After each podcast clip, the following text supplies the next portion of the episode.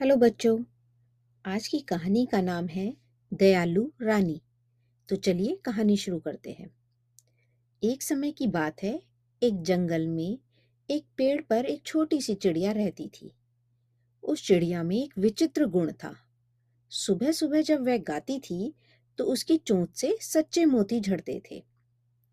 एक दिन एक शिकारी जंगल में पक्षियों की खोज में घूम रहा था।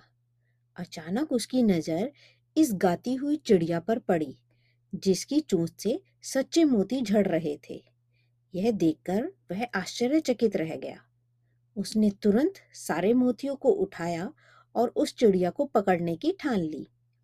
शाम को वह जंगल से लौटकर आया और उसने उस पेड़ के नीचे एक जाल बिछा दिया और उस पर अनाज के दाने बखेर दिए।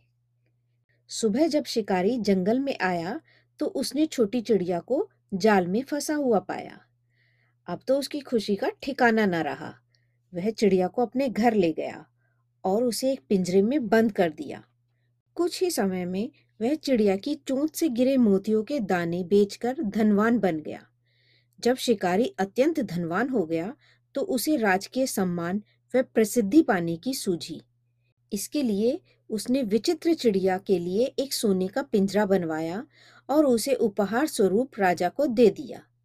राजा भी चिड़िया का विचित्र गुण देखकर दंग रह गया और उसने शिकारी को जितना भी बहुमूल्य रत्न उसने मांगा, उसे देकर विदा किया। कुछ ही समय में राजकोष भी सच्चे मोतियों से भर गया।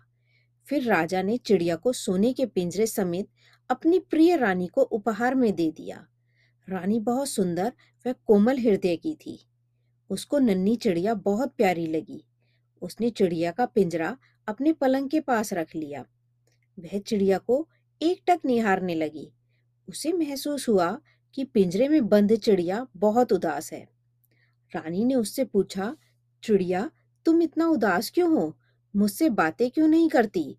क्या तुम्हें कोई दुख है? चिड़िया बोली, मैं आज़ाद होना चाहती हूँ। मैं खुले आसमान में उड़ना चाहती हूँ। मैं इस बंद पिंजरे में नहीं रहना चाहती। मैं भी सब पक्षियों के जैसे आज़ाद होकर ही खुश रहूँगी। तो रानी ने बोला, ठीक है नन्ही चिड़िया, मैं तुम्हें आज़ाद कर देती हूँ। यह कहकर उसने तुरंत पिंजरा खोला और चिड़िया को मुक्त कर दिया। मुक्त होते ही चिड़िया प्रसन्न होकर बोली, हे रानी, तुम कितनी दयालु हो। तुम्हारा हृदय कितना दया से भरा हुआ है। निसंदेह इस महल में सबसे बहुमूल्य वस्तु तुम ही हो। तुमने मेरे दुख को समझा और मुझे आज़ाद कर दिया। इसके लिए मैं तुम्हारा हार्दिक धन्यवाद करती हूँ। आज से मैं सिर्फ़ तुम्हारे लिए गाऊँगी। यह कहकर चिड़िया उड़ गई। चिड़िया की मुक्ति से रानी भी खुश थी। अब चिड़िया रोज सुबह रानी से मिलने उसके महल में आती और उसकी खिड़की पर बैठकर गाना गाती, जिससे उसके मुँह से मोती झड़ते और वह उड़ जाती। इससे राज्य में खजाना भी भर जाता और चिड़िया भी प्रसन्न रहती। तो देखा बच्चों, इस कहानी से क्या सीख मिलती है? दयालुता से बड़ा कोई गुण नहीं है। तो चलिए इस कहानी के कुछ मुश्किल शब्दों को समझते हैं। चोंच, बीक, मोती, पर्ल शिकारी, हंटर, खिड़की, विंडो, उदास, सैड, प्रसन्न, हैप्पी। तो चलिए बच्चों, फिर मिलते हैं एक नई कहानी के साथ।